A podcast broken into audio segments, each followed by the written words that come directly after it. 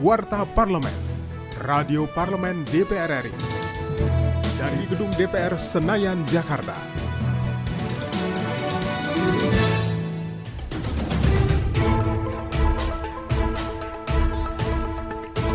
DPR RI dorong kepolisian daerah Kalimantan Selatan dan Badan Nasional Narkotika berupaya melakukan pencegahan dan pemberantasan narkoba secara intensif dan terukur. Saat kunjungan kerja ke kota Banjarmasin, Kalimantan Selatan, anggota Komisi 3 DPR RI Habib Abu Bakar Al-Habsi mengatakan strategi pencegahan peredaran narkoba di dalam lapas harus dilakukan secara masif oleh pihak kepolisian, BNN, dan Kemenkumham melalui pemberian sistem pengawasan terhadap tahanan lapas dan menindak tegas keterlibatan oknum petugas lapas.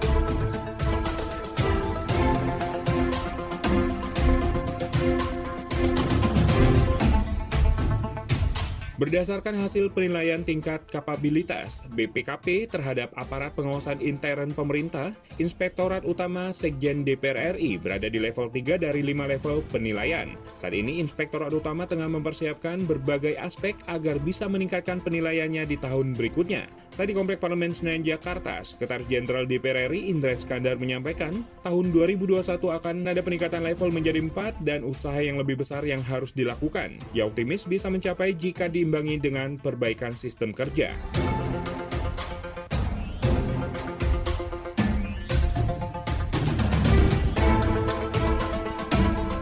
Terkait pelaksanaan single submission atau SSM dan joint inspection di Pelabuhan Tanjung Mas Semarang yang dilakukan oleh Kementerian Keuangan. Dalam hal ini, Dirjen Bea Cukai merupakan upaya perbaikan dan pemangkasan waktu dwelling time di pelabuhan.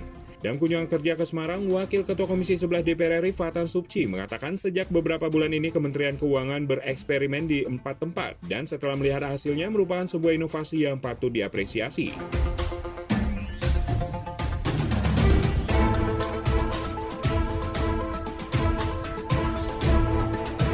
Demikian Warta Parlemen, Produksi TV dan Radio Parlemen, Biro Pemerintahan Parlemen Sekretariat Jenderal DPR RI. Saya Edo Da Vinci.